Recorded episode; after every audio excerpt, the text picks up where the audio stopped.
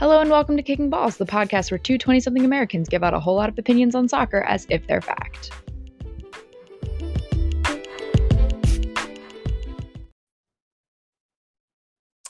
Hello, everyone. Welcome to another week Another week, more games, so many games. and so much more drama. We'll get Always to that more though. drama every week. Um, we will uh, discuss the Premier League, the Champions League, some women's national team news, and the drama like no other. Mbappe. Um, so let's get started as we always do with the Premier League. We're gonna ease into it this week. Um, yeah. Um nothing nothing honestly for once, nothing too insane in the I Premier League. It was weekend. kind of a Um, quiet weekend. felt like a lot of the drama was in the Champions League. Um Yeah.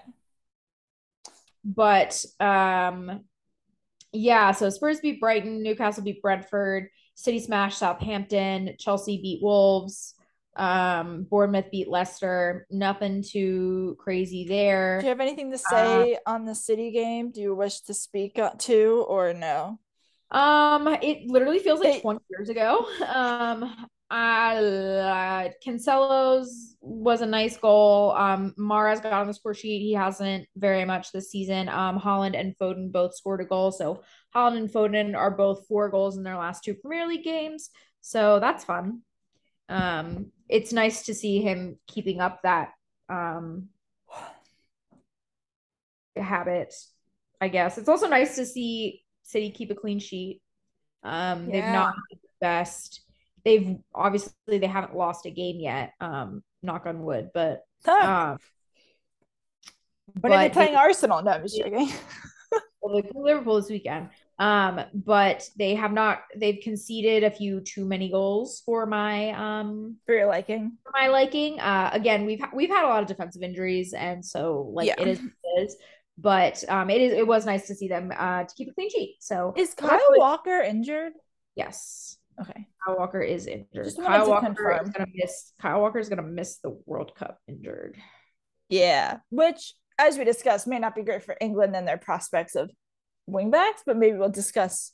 Woo. Uh, yeah, we'll discuss that at, a, at another date. at another day. Uh, yeah, they don't- anyway, they don't expect him back till Boxing Day. So, um, yes, he is injured, but um, yeah. But a- anyway, that's all I really have to say about this game. Okay. Other than that, it was business as usual, um, more or less. fantastic. Um, moving on to Sunday. Um, Crystal Palace beat Leeds two to one. Um, Leeds have had a, I feel like Leeds keep getting close ones. They keep losing narrowly or tying narrowly.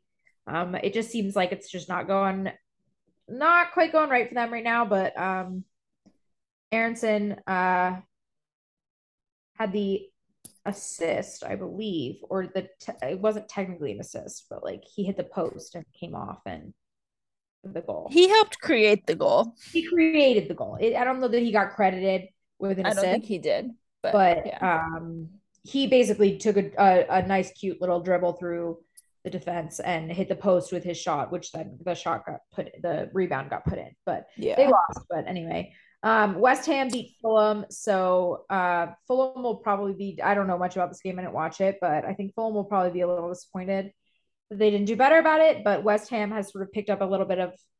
Yeah, they look better now than they did it a few weeks ago. So Yeah. Um, and then Man U beat Everton 2 1. Ronaldo scored. scored. Yep. Um, and then the, the headline game, or I guess Nottingham Forest and Aston Villa tied on Monday, but the headline game of the weekend was, of course, um, Arsenal Liverpool. Um, I will let you start on that, and then I watched it as well, so I can give a little bit of a neutral perspective as well, if necessary. Oh, always necessary. Always love your opinions. Um, yeah, Arsenal beat Liverpool 3-2. Who would have thought? Um we have like an aversion to Liverpool. I feel like we can never like do anything against them. Um and we again just look good. Um Martinelli scored scored in the first minute, really got us off uh kind of moving. Um and then after Liverpool tied us up, we got to go right at the end of the half. So we went in leading 2 1. They tied it up again. And then we had a penalty to take the lead once again and kind of push it over the edge. It was kind of funny. I, Liverpool kept like coming back, but it never felt like they were ever really in control. Like it never felt that Arsenal was out of control in this game. Um, which is a very interesting place to be in considering. I think Martinelli just looks fabulous. Saka looked the best he's looked, I think, so far this season in this game. Um, and things are clicking. I, I don't like that we gave up two goals, but I don't know. I think we had to work a little bit better at keeping clean sheets. However, it's against Liverpool and it's a win. And so I would like people to stop saying, oh, they have to play all the good teams to find out if they're actually good. We've been playing the good teams and we are good. So let's stop using that as an excuse to claim that Arsenal isn't actually a contender this year. I would appreciate that. All right. Um, from a, uh, this was an interesting game from my perspective in terms of what I wanted the outcome to be. because um, I don't have it in me to ever be unhappy about Liverpool losing. I cannot think of a single circumstance in which I would be displeased that Liverpool lost. Um, I think maybe the only circumstance in which I would actively be unhappy if Liverpool lost is if like Liverpool losing on decision day meant City didn't win the title. Like that's quite literally the only. Which, like, how on earth would that even work? I don't know, but like, anyways, unless, uh, but maybe if Liverpool wasn't the one competing for the title, yeah, yeah. But anyway, th- that aside, I-, I quite literally am always happy to see them lose. Um, that being said, however, um, Arsenal are above City in the table. So, like, yes, we are. It was like better like if Arsenal drops some points. It's so, okay because I felt the same way during the Manchester Derby, yeah. FYI. So it's okay. Yeah. So it was like I didn't want I wasn't gonna be unhappy no matter what. It was a win-win, right? Either Liverpool lost and I am amused by Liverpool losing, or Arsenal lost and they dropped some points and City go above on the table. So it was it was kind of a win-win. Um I am but I will say, I think because it was a win win, I can provide a little perspective on the more controversial calls um, yes. in the game. Um, here's what, before I say that, I want to touch on what you said earlier about Arsenal being in control of the whole game. I don't disagree, except for I think probably the 20 minutes surrounding Liverpool's goal in the first half. The first half. I would yes. agree. That is a good point. A, yes. There was a chunk in the first half after Arsenal's first goal and before their second where sort of a, the 20 minutes surrounding when they when Liverpool scored their first goal where it looked like Liverpool might yes get back into it.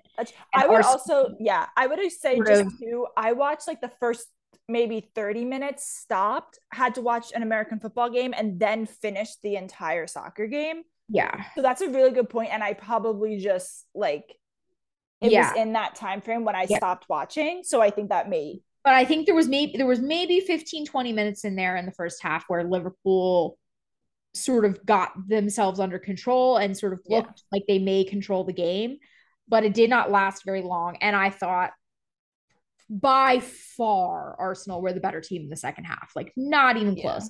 I also thought oh, over over 90 minutes, Arsenal was was clearly the better team. Um, a couple things just generally. Um, Trent Alexander Arnold came out injured.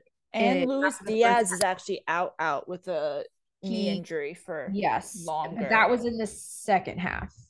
Am I right? I think so. Yes. But Trent Alexander Arnold got hurt in the first half and then got subbed out at halftime. Yes. Um so, eh, but that I don't think had any impact on the game. If anything, it probably was better for them because he was getting absolutely beat the living shit out of. There were some funny memes post this game about Martinelli and Trent Alexander Arnold and Martinelli just like destroying him and then being yes. like they should just Brazil should just bring Martinelli to the World Cup so just he can like stare down Alexander Arnold yes. even if he's sitting on the bench. And yes. I was like, I, those memes were very funny. Um, I liked them a lot. Um, but you know, nonetheless, he does have he will have picked up some sort of injury. It's a little bit unclear I what he's done. Heard that it was an ankle sprain. I heard that as well.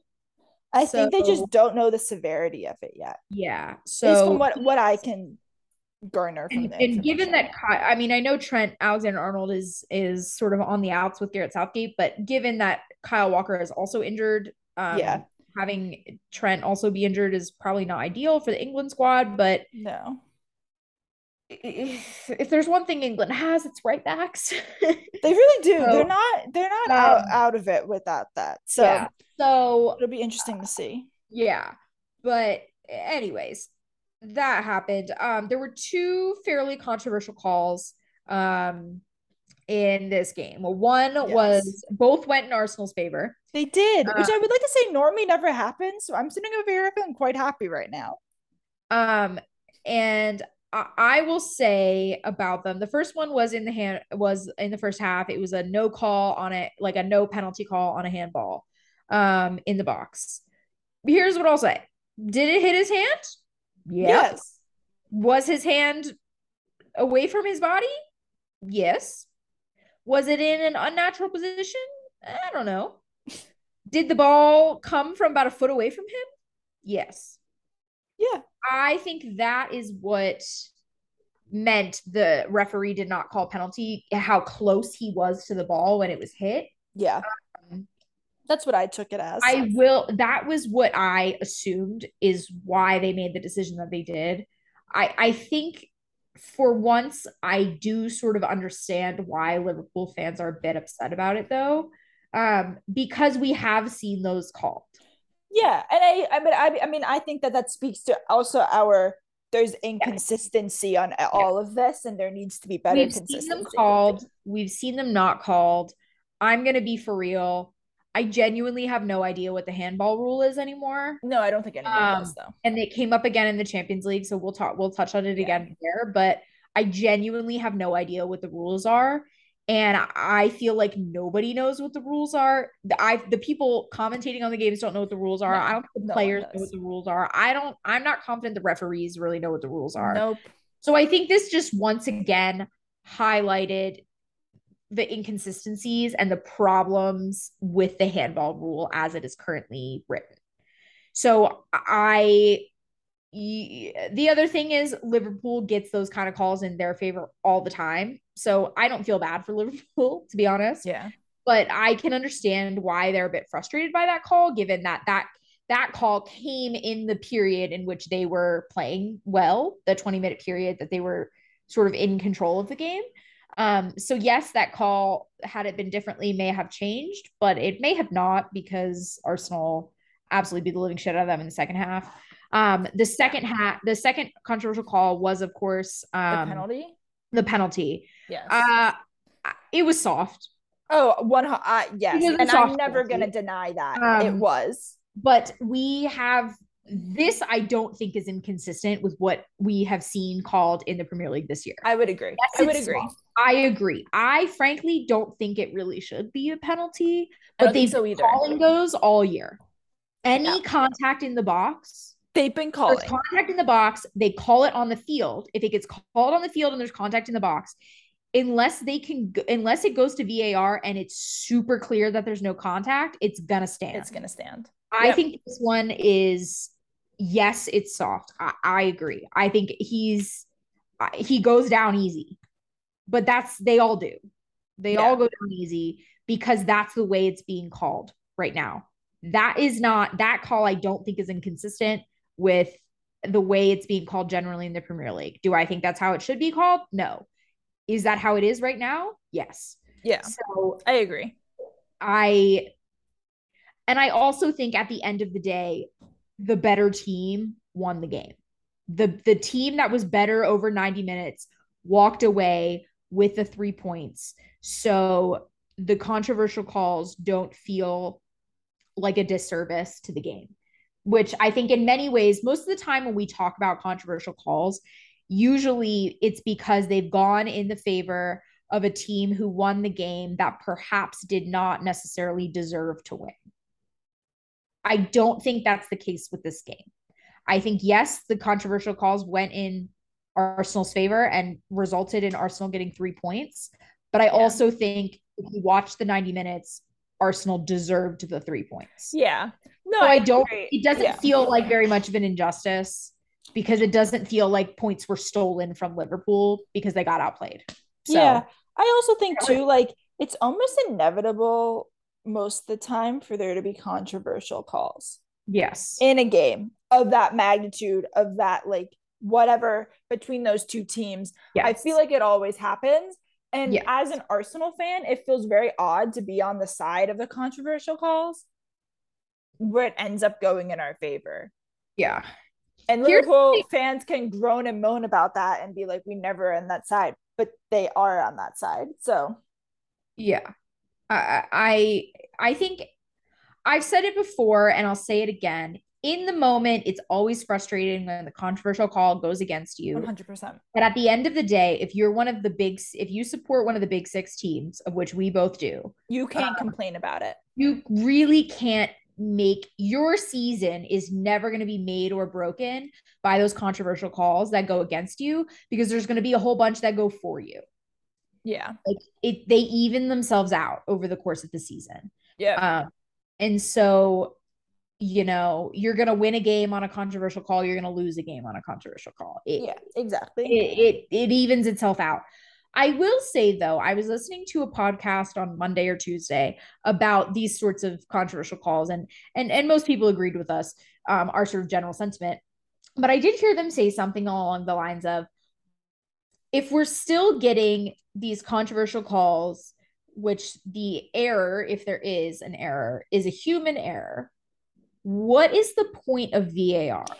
Mm, that's an interesting. Yeah, I, I I don't know. Because because the whole point of VAR, right, was to decrease the amount of time of controversial calls and human error and the time and right? Like that was the point.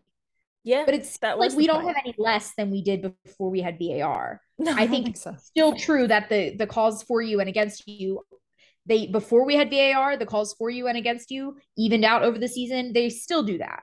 So yeah. There's really no difference because there's no consistency with the VAR though. Yes. So I just think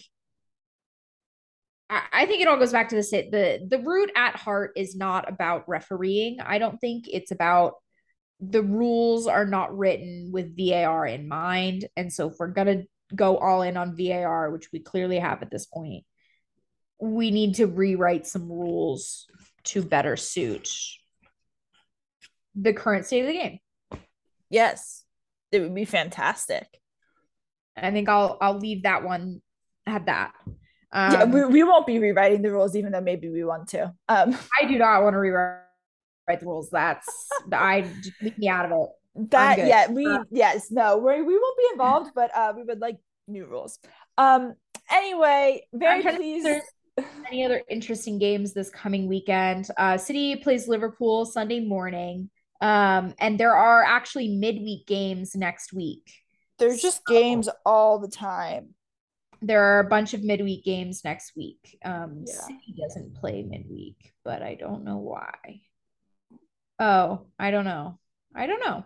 But anyway, um, other than that, Arsenal plays Leeds um this weekend, which I, as a honorary I like Leeds to win, I would hope is not a thrashing, but I would not be surprised if Arsenal beat the shit out of them. So uh, your hopes up. You never get your hopes up as yeah. a fan. Um but um, we got through a little bit of a tougher patch, so hopefully we can keep going. We won our Europa League game today. Um again, so looking good in that competition too. Yeah, but nothing else particularly notable coming down the pipe for next weekend um or midweek next week oh actually that's a lie united spurs are going to play midweek next week that'd be good um, so that'll be interesting. That will game will probably happen before we we next speak to you.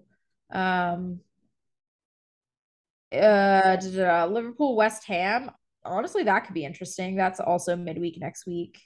Um yeah, that's about it. Um, but yeah, Liverpool City will be the big the big game of the weekend. Um exciting. At, it is at Anfield. So I, I'll say this. I the Liverpool City game always makes me nervous because it In does. natural fashion. Um, and we'll talk about the City's Champions League in a moment, but yeah. City have things have been going so well for City recently that like there's there's you know something's got to give eventually, mm-hmm. and it just feels like it might be this. Yeah, I'm nervous. Look, um, can I just say, I'm going to be in the same predicament as you that you were in this past week of the oh it's better if liverpool wins this game for arsenal type thing but mm-hmm. i'm gonna feel bad about wanting that. Yeah. Um so that's all i'm gonna say on the matter. I will be watching. um um it's at anfield. You know i we'll talk about liverpool's champions league performance in a moment but it's at anfield city it's just I'm nervous. Okay. Yeah. We're gonna end our Premier League discussion on that. Kati is nervous about City v Liverpool. Watch on Sunday to find out what happens.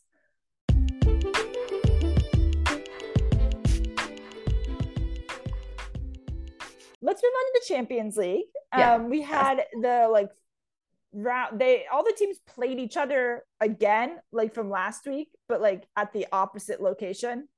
Yeah.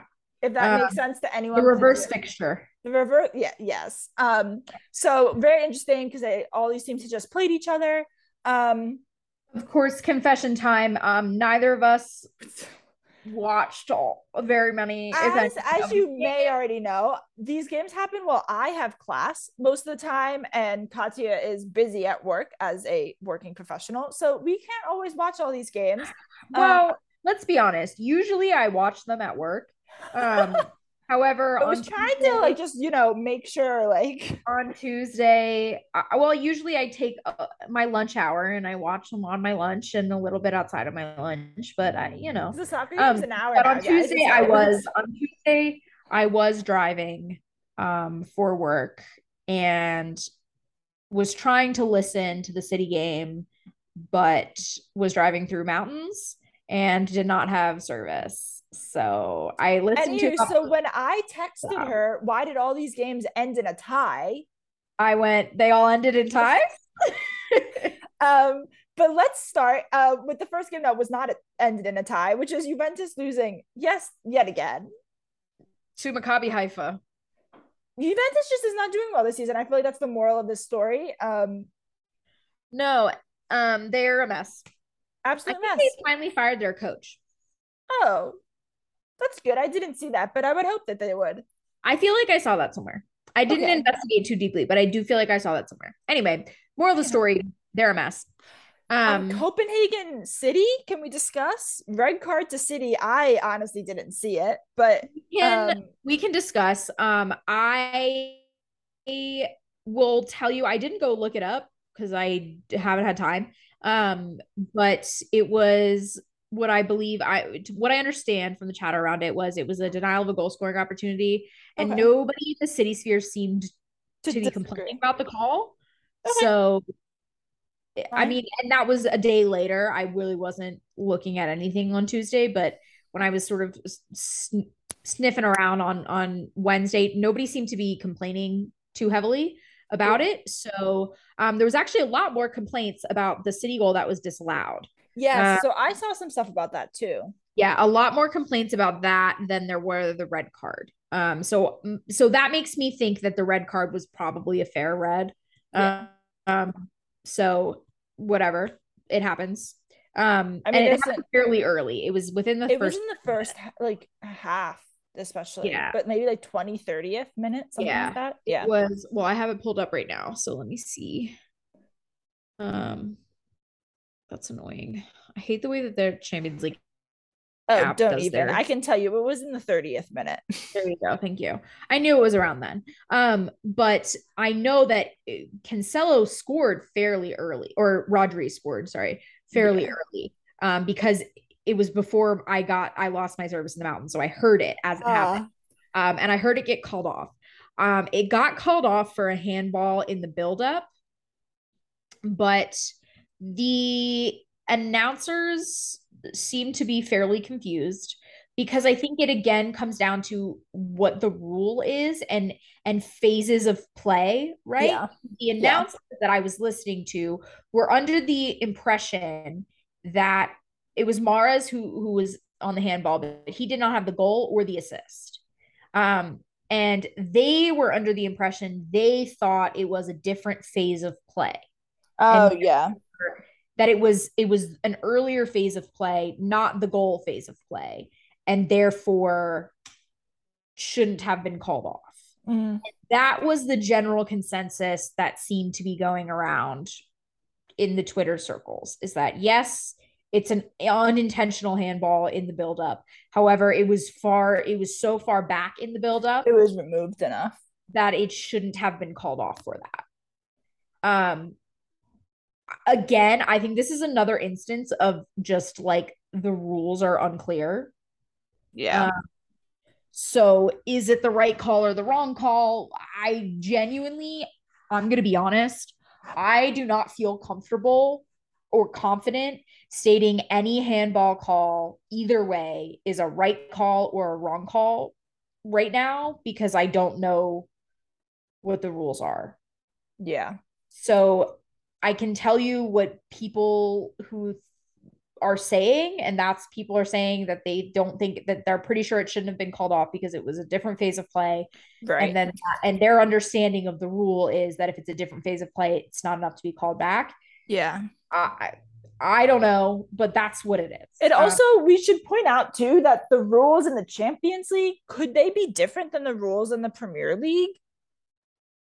they shouldn't be. Okay, I I- agree, but could they be?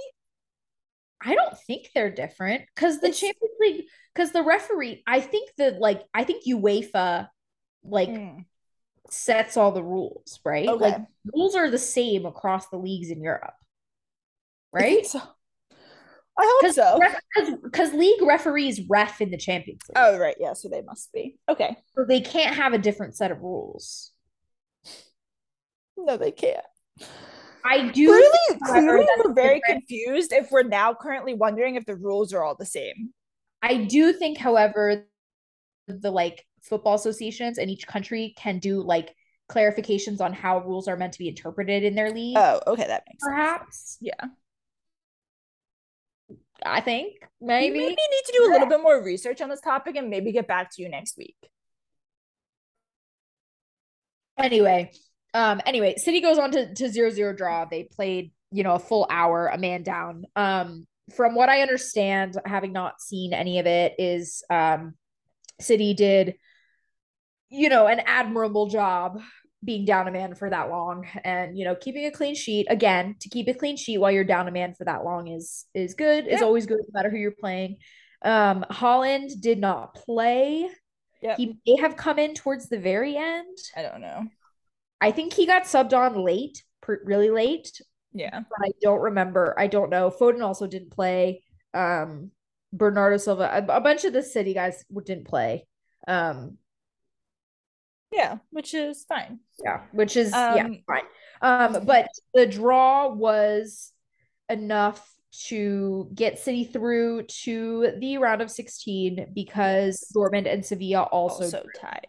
Um, so that means City are through. It's impossible for Sevilla to ca- to catch them, um, to overtake them. Yep. Um, so City are through to the next round, uh, despite despite the uh, Despite the tie. uh, Um, yeah. other games going on. PSG tied Benfica 1 1. And then Zagreb and Salzburg tied 1 1. Remember, everyone tied. Not everyone. Um, I don't have anything else to say on those games, but Chelsea did beat Milan. Milan had a red card. Um, but Chelsea beat Milan 2 0. Yep. Um, and the other surprise maybe is that Real tied uh Shakhtar 1 1. Not only did they tie them, they late, late tied it Late, up. late They tied them. Scored the equalizer at like 90 plus, Plus something. five. Plus go. five. Um, I actually want to go back to the Chelsea Milan game though. Oh, yes. Sorry. Because I want to talk about their red card. Did you Oh, see this? Yeah, I saw this. Um, this is pretty egregious in my opinion. This Yeah. um that it's a call at all and a straight red Yeah, I think is is pretty dreadful. I I'll be agree. Um it's a slight tug back. But even then not really. I think Mason Mount makes a meal out of it. Um Yes. and I just don't think It also happened so early in the game, right? I, I just don't think I just don't think it was a red. I don't think it was a I'm like rewatching it right now, and he like just falls over, kind of. I mean, he's got his he he puts his arm out and he tugs his shoulder a little bit, but Yeah, it just cannot it's be more like a tap on his, it's more like a tap on his shoulder than a tug. It's it's a pretty dreadful call in my opinion. I Um, agree, and I think everyone else sort of felt that way too. everybody that's not a Chelsea fan, it seems like, seems to think it's a pretty dreadful call. Yeah. Um, Um, And I think it happening as early as it did in the game definitely impacted that result. But uh, that's all I wanted to kind of say about that. yeah, no, thank you. I- I um, I Chelsea are playing step much- over it. I forgot it. They are Chelsea are playing much much better than they were. Yeah. Um, so you know that that's that. But I Yeah. did say I thought that was a bad call. no, no, that's good. I I forgot that when I was going through. Um, Leipzig beat Celtic oh. 2-0. Dortmund Sevilla tied, which we already mentioned. Yeah. Um, PSG, Benfica already tied, which which we already mentioned as well. Um, Uh, Napoli beat Ajax. actually. Which both one? goals the PSG Benfica game were penalties. Oh, yes. Yeah. so, um, yeah, Napoli beat Ajax. Napoli Again. really good. Yeah. No, yeah. They are topping their group right now with what, 12 points or something ridiculous like that? They've won all their games, I think. So, I think yeah. they might be the only team in the Champions League who's won all four games. Yeah, they're looking quite good. Yeah. Um, I would also say Oh. that Atletico Madrid and Club Bruges tied. Yep. Um, people might be like, "Oh, what?" Um, Bruges had a red card, which I didn't see, but they're still leading this group by a significant amount of points. They're qualified Yeah. the. They're qual- Yep. yeah. So, Um, um, apparently is for the first time in their history. well, so- great for them. They have been looking so good. Yeah, they've put on two really good performances against Atletico. So Yeah. there's that. Um, Liverpool beat the shit out of Rangers 7-1. Um, here's Salah the scored a hat trick. Salah, Salah scored a very fast hat trick. Yes. Um, here's what I'll say about that. Rangers is genuinely bad. Yes. yes. So somebody put somebody who wasn't me pointed out that Liverpool have scored about a third of their goals against Bournemouth and Rangers. That nine nothing game and this seven one game. Mhm. So I think you take this result with a little bit of a little grain of salt. Um that being said, however, you know how strikers are. When they're in a Yeah. slump, it doesn't sometimes you just need the the the 6 minute hat trick against a shitty team to get yourself going again. Um but we also when Liverpool beat Bournemouth 9 nothing, we thought, "Oh, they're back." and then they weren't back. Yeah. So we'll see. They got to play City this weekend, but it, you know, Yeah, no, I think that uh you'd expect Liverpool to beat Rangers with a scoreline like this, except Liverpool this year have not necessarily been doing what you expect them to do. So Yeah. in this case, I think Liverpool just did what you would have expected last year them to do to a team like Rangers. Yeah. So we'll see what happens going forward, but yes. yeah. Yeah. Uh, Um Barcelona tied Inter I did watch a chunk of this game. last last time.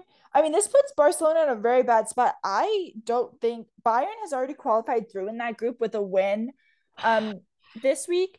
It's going to be interesting to see if Barca can get through into Barca and Inter are tied right now in the group, I believe. Um, but Inter has an advantage because they beat them head to head. So if they stay tied, Are they still um, tied actually? they should be. They were tied before this game and they tied, so they should be tied. It says that Inter has 7 points and Barca has 4. tied. Inter has one, two, tied one, lost one, and Barca's only won one, tied one, and lost two. I thought they I must have been thinking about a different team. I don't know who. I thought there there's another group then where that's the case, but never mind. Um, just kidding. Uh, but Barca basically is now in a position where they have to win both their games, And they have to beat Bayern, and that includes Bayern. which maybe, I don't know, maybe Bayern won't be trying that hard if they have solidified. But that's not going to be easy either way. But the problem is Bayern have solidified going through, but they haven't solidified first place in the group. Exactly. So Bayern will not be taking the foot off the gas. No, they should not be. Um, but in their Barca is is in an unfortunate situation in in the case where they were looking really good and now their entire defense is injured. Yeah. Everyone. Every single one of them. Literally all of them. Uh the international break really killed them. Um, I will say in terms of this game, uh Frenkie De Jong probably should have started. He made a big difference when he came on. Yeah. Um, Barca showed pretty good grit to come back and get the tie after they went down. Mhm. Um, but it is El Clasico this weekend, so we'll see how that goes. yeah. Um, I'm going to try and watch that. So we'll actually get some thoughts on it. Um, but yeah, Barca's in Barca's in a little bit of a pickle. Um, but you know, it is what it is. They've got some pretty significant injuries right now, which make it hard to keep clean sheets. So Yeah. Yeah. yeah, but We'll see what happens. Um, the last two games that we had, uh, Tottenham beat Frankfurt 3-2. Yet another red card in a game. a lot of red cards. Um, and then Marseille beat Sporting again with another red card. Um, that counts up to one, two, three, four, five red cards in two days of games for the Champions League. Seems like a lot. Um, that is a lot. so anyway, thought I'd point that out. Um, I will say, um, just a note for Tottenham, Son scored two more goals. It looks like he may be out of whatever his beginning of the season slump Yes. was or was not. Um, and though I am an adamant and forever hater of Tottenham, I like Heung-min Son. So Yeah. Um, going through the shtick here, um, I believe Napoli has already qualified to go Yes. through in their group. Bruges has qualified. Bayern is through in theirs. Um, nobody is through in Group D yet. no, Um, and that's a tight group. Tottenham has seven in the lead, but Frankfurt has four, and the other two have six. yeah. That group is kind of wide open. Um, nobody is qualified yet in Group E. They're also fairly wide open. Chelsea Span- yeah. has seven. Um, Salzburg has six, and then Milan and Dynamo Zagreb both have four. Um, Group F, Madrid is through, but who's gonna get? Are they gonna win the group? Or I don't know. Um, I think City it's a battle for second, probably between Shakhtar and Leipzig. Yeah, City is City is through in Group G. Um, Dortmund is not yet officially through in Group G, but they will probably be feeling pretty, pretty good. Yeah. Um, they just have to beat Copenhagen. Yeah. When they play. Yeah. Um, as long as they meet Copenhagen, they're they're good to go. Um, yeah. And then the last group, PSG and Benfica are tied currently on points 8 8, but Juventus and Haifa are tied at the bottom with 3 3. I think PSG and Benfica should both be pre- feeling pretty good about themselves getting through. I think it's who's in first and who's in second is kind of the competition for Group H. Likely, yes. Um. Anywho, that was our long Champions League update. I don't think there are games next week. No, there are not because there's um, the weeks. So um, we have a break from the Champions League, um, but we will talk about them in the coming weeks. Um,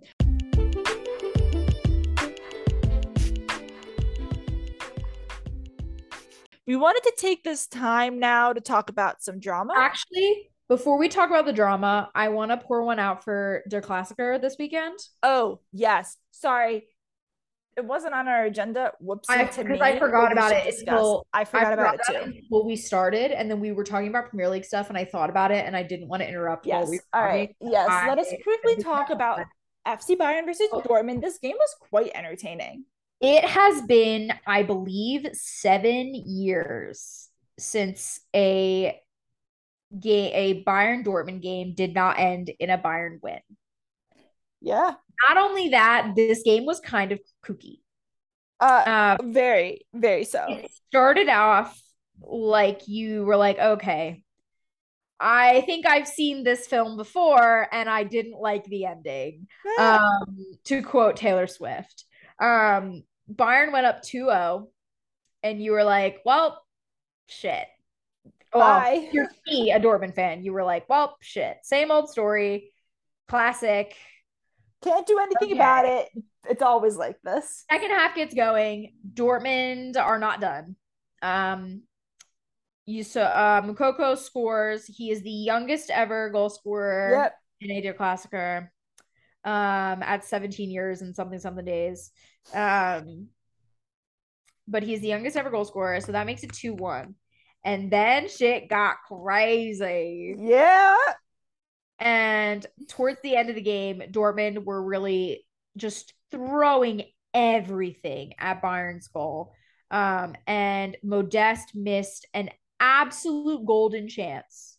He had no business missing this chance.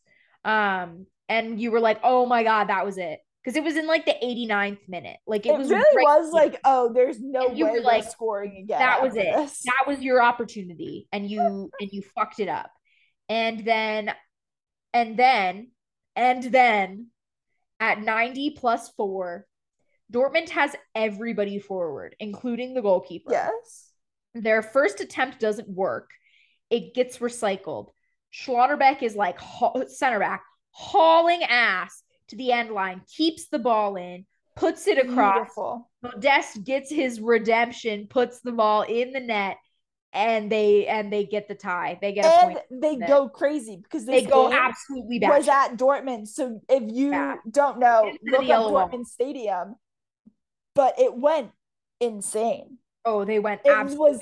I would have taken a lot of money to be there and experience that because it probably yeah. was so. It was so incredible. Cool. Um, so very exciting result for Dortmund. Yes, it's a tie, but to it's been quite quite some time. A long time. They got any points off of Dortmund or off of Bayern. Yeah. So really exciting. Um, really entertaining game. Really good game. Yeah. Uh, which just you know keeps the keeps the title race in the Bundesliga a little, a little interesting. A little interesting. Yeah, it should uh, uh hopefully, you know. So I did just want to give a shout out to that game. Um, yes. The first time that game has been particularly. It always gets hyped up, and then it always is like, ugh, because Bayern beats crap out of Dortmund. So it is fun that it it was a fun game for once. So yeah, yeah. All right. Um, talk um you want to talk women's and then drama? Yeah, yeah. Well, sorry, I really teased everyone, and now we're not going to do that. Um, let's Yeah. quickly discuss. So the uh, it's been a international break for the women Yeah. this past like week ish. Um, and the two notable games that I, we're just going to talk about are the U.S. women's national team games. They played England and Spain. I would say maybe two of the more like top teams they've played in recent months. Would you agree with that? I don't know off Uh, the top of my head. She Believes Cup. They played Spain in February, March, whenever that was. So that was almost a year ago. Yeah. But nobody's Okay. played anybody because they didn't have. No, no, no, no. Yeah, no, no. I'm not trying to say, oh, they haven't, not as like a thing, but just like to note, it was, I think, before they ha- like kind of before a bunch of things leading up happened, people were looking forward to as like maybe a benchmark for the World Cup. But I don't think these games told us anything about what to expect from the World Cup. I think they told us maybe a little bit. I think there's some things we can take. Well, Let's I start with let's start with the England game. yeah, I will say I did not watch the Spain game at all. I didn't either. It went on while I was driving, so I do not know anything about this game other than the result. So I yeah, I I can speak about the England slightly. I read a, couple of articles, but um, um, let's start I can England talk about game. the England game yeah, I watched. let's, let's do that. Yeah. Um, but it was a two-one loss. The U.S. lost two to one um, to England. Um, I felt a bit hard done by that result. I will say. Um, eh, there was there were definitely a lot of positives um, in the game from the U.S. perspective. I will say. Um, England, I think there were no surprises from England. England were the same team that we'd seen at Euros, so I don't yeah, really. nothing had changed with England Yeah, really. so I I, mean, they had some injuries, but the US has some injuries there as well. I don't think we really need to talk about England. I wanted to really just talk about the U.S. women um, because Yeah, we haven't yeah. play really competitively in a while. Um, but I want to say I, I think this group of youngsters with the U.S. looks very good.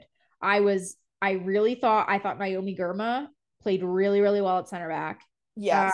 Um, I thought uh, Sophia Smith looked fantastic. yeah. Uh, and VAR has an agenda against Trinity Rodman. That was a Mhm. goal. It was a goal. Ugh. Um, I think she got really hard done. That should have been a goal. Her goal should have stu- should have stood. It should have been a two-two tie. But um, there were two, uh, uh, much like uh some other games we've talked about. There were two controversial VAR calls. Um, my problem with the first one, uh, which was uh Georgia Stanway's goal, which was England's second goal, was a PK. Um, my issue with this is not that I don't see anything wrong with what happened, but because way too much time passed between when the collision occurred and when they called it back, it was a, at least two full minutes. yeah. like, I don't know when I why they tell you- waited so long. When I tell you, well, and I think my biggest issue with them waiting so long is that basically the play happened, you know, she kicked her. The ball pops out of the the US defensive box. They go down the other end and they come very close to scoring twice. Like not just once, twice. Yeah. Had the US scored in that attack, which would have been like frankly they they like screwed up an attack. They should have scored. Um had they scored, what do you do then? I have you no call idea. back the US's goal? You like- would have had to, wouldn't you have? But but it was so long. But there were but we go back to the phase of play thing we were talking about. There were Yeah. like six phases of play between Yeah. the goal, between the like what they ended up calling back the PK for, and when the ball went out of bounds and they looked at the VAR call. yeah. I don't know how they do that. My issue was not with the call, but that it hap- it was called back so much later. Do you think that they should stop? Because okay, so because they didn't stop because they were waiting for the ball to go out of play. That's what I took from it. But I'm like, I think if that much time, like if it's if VAR knows right away that it's a PK, Yeah, they should just I- stop I, think it. there has to be a middle ground, right? I agree. I get I it. agree. You're waiting Yes. for you're waiting for it, but there has to be a middle ground, right? Because because again, we're going back to what if the US had gone down and scored? If they'd No, scored, no, no. you I, I'm not trying. Yeah, no, no. I'm not. I think that you're right. I think there has to just. They just have I to stop it. to be- there has to be a middle ground. If VAR is saying it is 100, she didn't go. Did she go look at it? I don't think she went looked I don't it. remember. I also wasn't watching super closely. Yeah, I don't know. Anyway, like if VAR is saying that's a PK, that's a PK, that's a PK in her ear, stop the game. I'm okay with it. Yeah. Pass Yeah. play should stop. Yeah. And I think if if you don't stop the game, or you go, okay, we're gonna wait for uh the ball to go out of bounds. But if it's two full minutes later, it's too late. Everybody's moved on. You don't get to call it back two minutes later, I don't think. And I don't know how you figure out what the line is there, but you've got to figure something out. I don't think you can call it back that far later. Um, so my issue was not with the call in the first place, but I thought way too much time had gone by um, for them Yeah. call. I wouldn't I wouldn't disagree. I, I think that again, there needs to just there needs to be a better way of dealing with a call like that. If Yes, that is ultimately the call. a- they need to come up with another way to do it. Yeah. Um, yeah, I would agree. if, if the ball they need to come up with a solution for if there there should be a VAR review and the ball doesn't go out of play Yeah. Yeah. Um fast enough. They they should they need to come up with something because the this is the first time I've noticed it happen. So but uh, there's got to be other instances where there's a like I feel like in the prim, in the Premier League play will go on, VAR will check and then they'll say VAR check over. Yeah. And they won't have stopped in that point. And so I feel like they must have a thing where they can, if VAR's checking it and VAR says the referee needs to see it, then the play stops. Yeah. I think so. I think they, they have to do it that way, even if it feels like they're stopping the game at a weird point. I agree. I just think, I just think you can't let play go on for that long because then you cause, there's, then there's a whole second set of mess, right? Yes. It's like you can't penalize in the instance I think this one's easy because how close the US came to scoring. Had the US gone down and scored, then you can't fault the attack. There was nothing wrong with the attack, but you're gonna call off a goal because it Yeah. happened. No, no, no. I, but I agree. I think that there has they So can't let that type of thing happen. Yeah, they can't let that. They can't let that type of scenario happen. So they need to come up with something. Yeah. I don't know what, but something. Something. Uh, yeah, but anyways, I think um that so that felt a little not great. And then I still have issue with Trinity Rodman's goal being called. Um, it got called for offsides in the buildup. They called Sophia Smith offside in the buildup.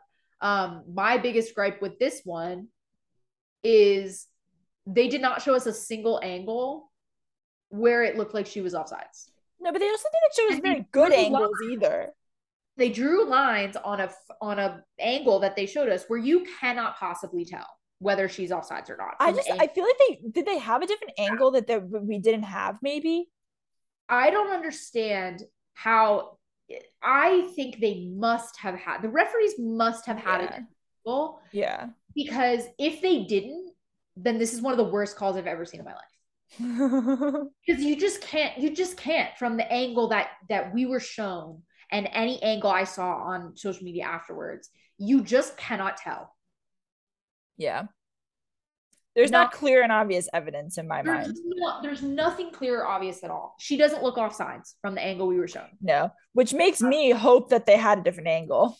so i hope to god they had a different angle where you can see that she's clearly offsides because Yeah. she does not look offsides to me at all and it was a beautifully worked goal um and it deserved to stand i think so I felt a bit, uh, but I think like I think mostly what I took away from this game is that um the US is I think the US is in many ways in a transition period. Um Yeah.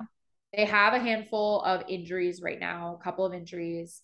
Um, and obviously there's the whole Yates report thing going on. So there's a lot going on behind the scenes. Um, but by and large, their their star players who've been their star players for a long time are now in their 30s. Um, and their young stars are not yet sort of um, accustomed to the stage. Yeah. But I thought, I thought Trinity Rodman and Sophia Smith both played very well. They both looked very uh, good. And I thought- honestly, like like- there I think like there's time before the World Cup. Yes, yes. And I think that like um like I think the defensive errors against England were not to like heap the blame on one person, but like they did seem to be more Naomi or um Alana Cook than Naomi Girma. Um I think Naomi Naomi Girma has had a great NWSL season as well. She's a rookie. Yeah. She's very young and she's really I've been very impressed with her. Um, and I would I don't I don't know what the lineup was against Spain, but I would like to see her play alongside Becky. Um, Yeah. I don't know. I didn't look at really at the full lineup. What I heard about the Spain game. Now, again, remember Spain's lineup was all wacky too. What I heard was that the US was dominated in the midfield, that Spain's midfield just, and I heard too that people thought this sort of the case in the England game, though I like, I yes, disagree. I think this I think the US very much missed Sam Mewis. yes. And I think, yes. And again, it, it come, there are a number of injuries that we have, but that was the main takeaway that was taken from the Spain game was that they just weren't able to hold possession and they weren't able to get the ball back when Spain was in their like possession mode. Yeah, I could see that. Um, having not watched or read anything about the game, I could see that happening. I think the US definitely misses Sam Mewis. Um, Yes. Rose Lavelle is brilliant. I think we all know that, but Rose Lavelle plays a specific type of positioning in the midfield that she's she cannot be by herself. No. Um, Lindsey Horan historically has been good. I think it's been a couple years since she's been genuinely effective. Um, and I think we also don't really have a defensive midfielder right now. No, we Um, don't. Th- This other article said that we haven't really found there's no replacement for Julie Ertz, and we're never going to be able to replace her. But Julia like, was uh or is i mean she's she's yeah, she's not She's not not playing. formally retired but she's like unofficially retired Yeah, I don't know. I don't know if she plans she did have a baby relatively recently Yeah. i've not heard anything about her coming back um but yeah i don't know what they're going to do in the defensive midfielder position um so we'll we'll see what happens there but um yeah they definitely miss Julie Ertz. she was you know sort of the cornerstone of that midfield for a long time but sam us offensively i think is really missed um so yeah, some injuries i think uh, injuries and Yeah, and and again, that was kind of my point too. I don't think that we Yeah. can take too much of this in relation to the World Cup because I think that squads were not filled out the same way, and just yeah i mean i think and i think eh, not even necessarily like sam Mewis will be back for the world cup um and she is a top top class player um Yes. she is one of the best midfielders in the world oh uh, yes, and you know and and uh, Catarina Macario is out injured. Mhm. Um, Christen Press is out injured. Tobin Heath is out injured. Yeah, there are there's injuries. There's uh, are both- yeah. are both older, yes, but Cat Kat Macario is unreal. Um, No, I think she's love- obviously one of the most missed. of I'm hoping we see a front three of Sophia Smith, Trinity Rodman, and Kat Macario. in I don't Cup. see why they wouldn't do that. I'm hoping that's the front three we see. I think that's the front three. That's I would root for that team. front three. That's how you know I like it. That's and with a Sam Mewis, Rose Lavelle as the attacking midfielders. I don't know who your holding midfielder is, but Someone. um, it also was a shame um, that in the England game that uh, Emily Fox, that's her name. Um, last name is definitely Fox. I think it's Emily. I don't know. Uh, came off with a concussion. Um, oh yeah. the the head injury protocol. Um, Yeah. Which you know, although it was nice to see Crystal Dunn um, back, she came back real fast after her pregnancy. Um, Yeah, really. Honestly, credit to her. That's insane. she's a beast. She's a beast. She- absolutely. Yeah. So I I love Crystal Dunn. I have nothing but good things to say about Crystal Dunn. Crystal Dunn can quite literally play anywhere on the field. So Maybe even goalie. stick her at the defensive mid position. Honest to God. Honest to God. Honestly, yeah. Um, but yeah, I love her. I have nothing but love and support for Crystal Dunn. So, um, you know, that's that's kind of what I had from Those the- games. um, which was interesting. Um, but I think we'll see some. There will be significant differences, I think, between now and the World Cup. But we'll see. Um, Yeah. we will see indeed. I do think it's. I do think it's going to be. It's going to be interesting. I think Spain is going to be good, especially if they can get their lineup situation sorted out. Spain, Yeah, if they can get their players to play, then they can get their players to play if they fire their coach and bring in a new one um and get their players to play that could be they could be very very good england is still going to be very very good um so yeah it's gonna be fun. It's It's yes. Cup, i think Yeah. Um, we just also wanted to very quickly shout out the um, women Ireland's women's team they qualified for their first World Cup um over this international break. They will be playing in the summer. Fantastic. I am a Katie McCabe fan from Arsenal. Yep. Fantastic. I, Looking forward to it. The celebrations were so much fun. Um, I just I just, you know, I have a little bit of a soft spot for Ireland, man. I'll be honest. Valid. I think it's just I think it's just like fuck the English, you know? Go I up, mean, you know? yeah. Go Ireland, you know? Go Ireland. That's just how I'm feeling. We're an Ireland fan podcast right here. Anyway, I'll be rooting for them. I'll yeah, be I will be too. I am very excited for them. Um very glad to be seeing them play in the World Cup.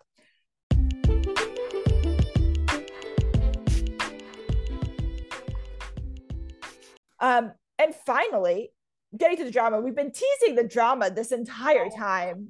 Hopefully, the listeners find it as satisfactory as we do. Um, but of course, it has to do with Kylian Mbappe. Who else would this have to be with? Um, the drama on Tuesday, right before their game, almost literally right before they're like two hours before their two game. hours before. Um, the um new like news started to come out that he, Mbappe is displeased at being at PSG. He does not like the players they've been bringing in. He doesn't like how everything's going and he wants to leave in January. Yep. Um this all after he just signed a three new 3-year contract in the summer. Well, completely utterly him, snubbing Real Madrid in the process. Which made him the highest played paid player in the sport and also gave him um, half the team and like, gave him significant power, power at the club. Yes. Um this guy is out of control. I will say he is out of control. As I think Thierry Henry said in glowing fashion, this man has never been told no before and doesn't know how to take it. No. I have been, and I've been talking shit about Mbappe for a couple of years now. Yes. Um, I've never been a fan. No. Um, and I don't know. And this is another one of those cases where I feel a bit vindicated, y'all. I feel a bit vindicated, y'all. Um, once again, Katya is being vindicated. Um, because everyone else is catching up on her opinions two years later. Um, but I just whatever you think about him as a player, which I've said my piece on him as a player before, so I'm yeah again. Um, that's it's on the record. You can go listen to it. The, his name is in the title when I talk about what I think of him. Yes. um, so I'm not going to get into that. But whatever you think of him as a player, I think his attitude and his sort of entitlement off the field is horrific. You, I genuinely think he could not have asked for more this summer. No, absolutely not. Way more than anybody has any business getting, in my opinion. And we talked about this when he signed that contract, how I thought that contract was ridiculous when he signed it. Oh, yeah, we were appalled by that contract. Early October. It is early October. We're two months into the season, and you are throwing a toddler tantrum because you're playing at the nine, not at the wing. Yeah, and what? Because Neymar and Messi have had a couple good months of playing, and they're playing well. Grow the fuck up. It is not. The universe does not revolve around you. You know, you. You're like, oh, why am I not playing on the wing? Because he's playing. Because Neymar's playing better than you. Because Neymar and Messi are better than you. Maybe yeah. less time bitching and more time working on improving as a player, you'd be playing where you want to be playing. But it's also like his whole hissy fit. Apparently, his whole hissy fit is not about is about how the club promised him that they were going to sign a number nine and they were going to sell Neymar and and Mbappe was going to be able to play off the wing where he likes to play, but they weren't able to sign a, a nine. They tried to. PSG tried to sign a forward this summer. It didn't work out. It happens that way. Um, and because they didn't sign a forward, they couldn't sell Neymar. Again, yeah. they probably tried. Um, every indication says they tried to do this. And now Mbappe is throwing a hissy fit because he's not the star man. Because everybody's talking about how well Messi is playing, and Mbappe is just another eye. He's jealous. He's a total fucking ego case, and it disgusts me. I like get literally grow up and get over yourself. People like, are appalled. I mean, all the pundits who are talking about this are like, who is he? Like, Who do you think you are? who do you think you are? Genuinely, who do you, You, are you 24, 23, 24. He's You're our 24 age. years old. Like you need to get over yourself. I actually heard, I think it was Craig Burley on um, ESPN FC yesterday, um, was talking about this, and he had absolutely not a nice thing to say at all. No, But I haven't heard anyone have anything nice to say about it. Thierry Henry, Thierry Henry absolutely ripped a new one, and I love Thierry Henry. Um, I love him too because like he at least also he keeps it real. He, keeps just it real. Yeah. He is straight up. He says, "I." That man says exactly what he thinks. I very much like Thierry Henry. Um, in the and and honestly, on the Thierry Henry topic, I love the CBS, uh, the Paramount CBS. Yeah, Yes, they're they're fun. They're a fun group. Four of them are hilarious. It's Thierry Henry, Micah Richards, Jamie Carragher, and Kate Abdo. Um, they're the best broadcast team in soccer. Um, period. Um, but anyway, Thierry Henry had nothing nice to say about it at all.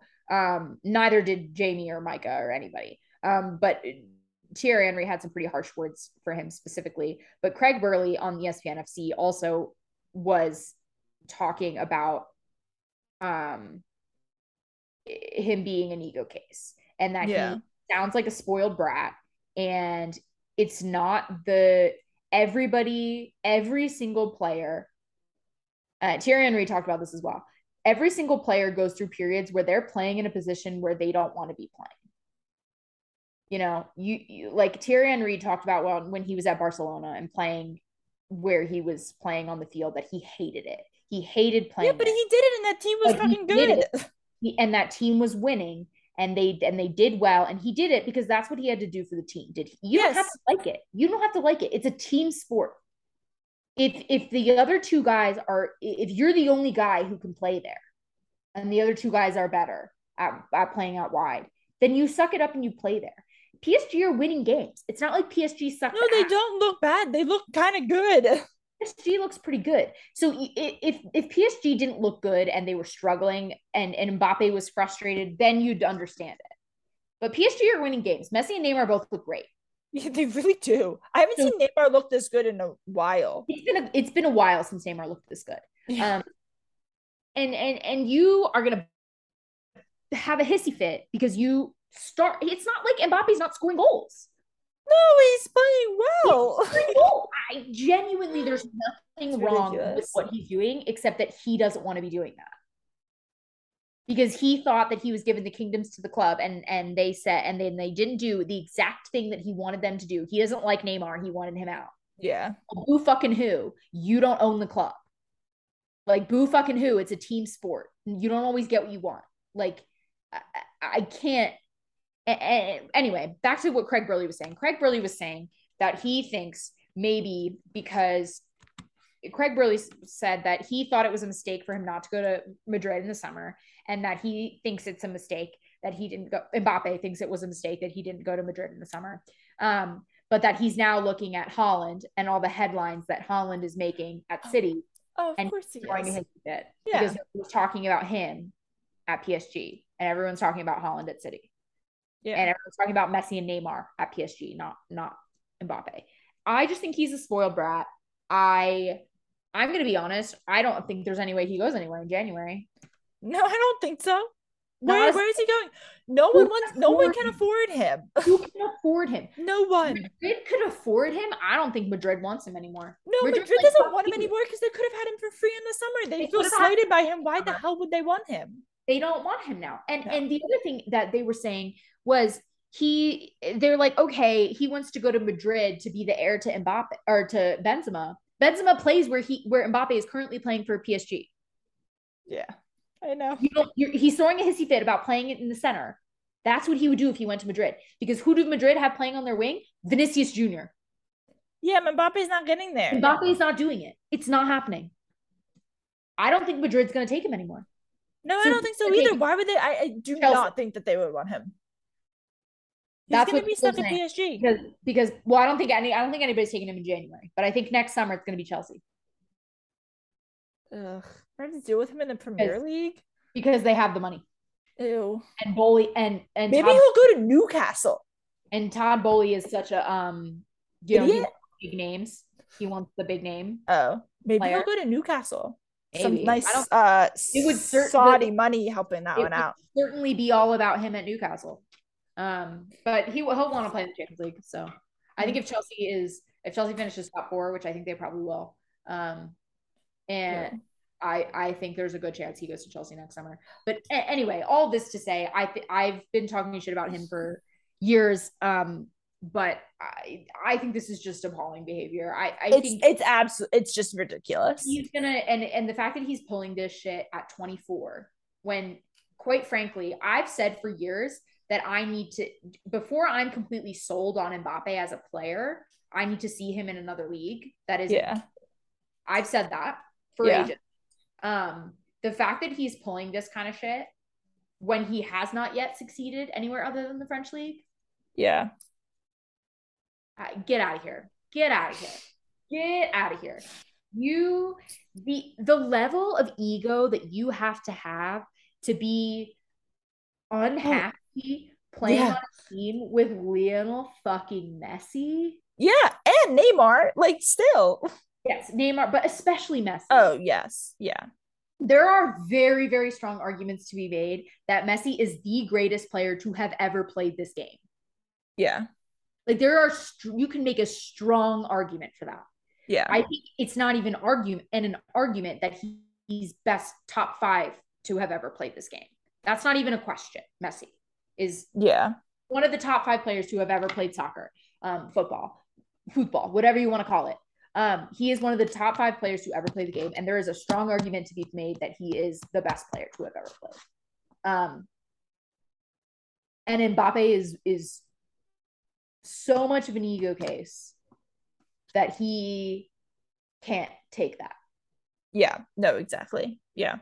I cannot I cannot stand it. I hate it. Especially because and I heard and they said something on the ESPN FC that I don't agree with. They said something about it, oh, is it a generational thing? The, all the evidence that it isn't a generation, you the only evidence you need that it's not a generational thing is to look at Erling Haaland. Yeah. Yeah. That kid is way more has had way wider variety of successes than he's scored tremendous amount of goals in every competition he's ever been in, of which he's been in many more than Kylian Mbappe. Yeah. Um, he is two years younger than Kylian Mbappe. Yep. Um, and is that fast closing on his Champions League goal record. Um, but Haaland, everything you hear about that guy, super humble. He trains ex. He trains harder than anybody who anybody else. He trains harder. He stays later. He he comes early. He works super hard. He's humble. He's you know he doesn't think he's better than everybody else. He stays after the games to clap all the fans. He gives Phil Foden the match ball. He you know he goes to he goes to academy. He shows up at City's academy and Yeah. like and and uh, high fives the kids. He you know he's never satisfied, but Oh. when after the games he says you know i'm happy to help the team. I, I love scoring goals. I, I just want to help the team. I just want us to win. I just Yeah. you know even if it's not me you know he only scored one goal. He's like i He is your perfect superstar because of that. and and i'm not saying that there's no there's anything wrong. I, I- think elite players all have to some degree An bit ego. Well, There's they have to, but they have to have an ego. ego. an elite striker to be a player at that level there's got to be a level of ego involved that's Yes. just reality but there's a there's a line right Yeah. i think mbappe is out of control over that line and he's gonna start i think he has already started losing the respect of a lot of fans and that's where and you can be a great player but if people don't like you and if and if you get a reputation of being difficult to work with like you're not the only guy out there Yeah. Yeah. so i, I just and, i've long criticized cristiano ronaldo for being much more of an ego case than messi Yeah. Uh, but god compared to this mbappe guy he looks he looks real humble he really does.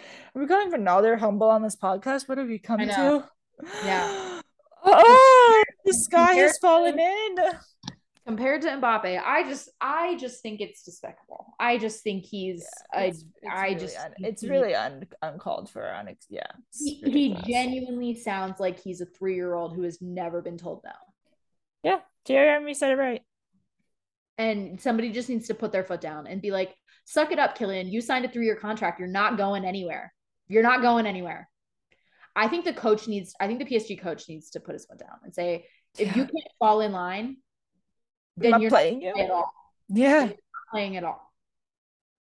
Because I think somebody needs, to, if he's going to be long term successful, the ego needs to be curbed now. yeah. I mean, and he's young enough that it can happen. It just you know someone has to do it. We'll see. But anyway, Anyway, that was the drama. I hope you enjoyed it. We hope you dislike Mbappe as much as we do and feel like this is a little bit of a ridiculous thing. Um, but that was our last thing. Um, so we're gonna wrap it up here. We're gonna have so many more games to talk about next week, as we always seem to, um, as we slowly count down the days to the World Cup. But um, with that, we will leave it there. bye.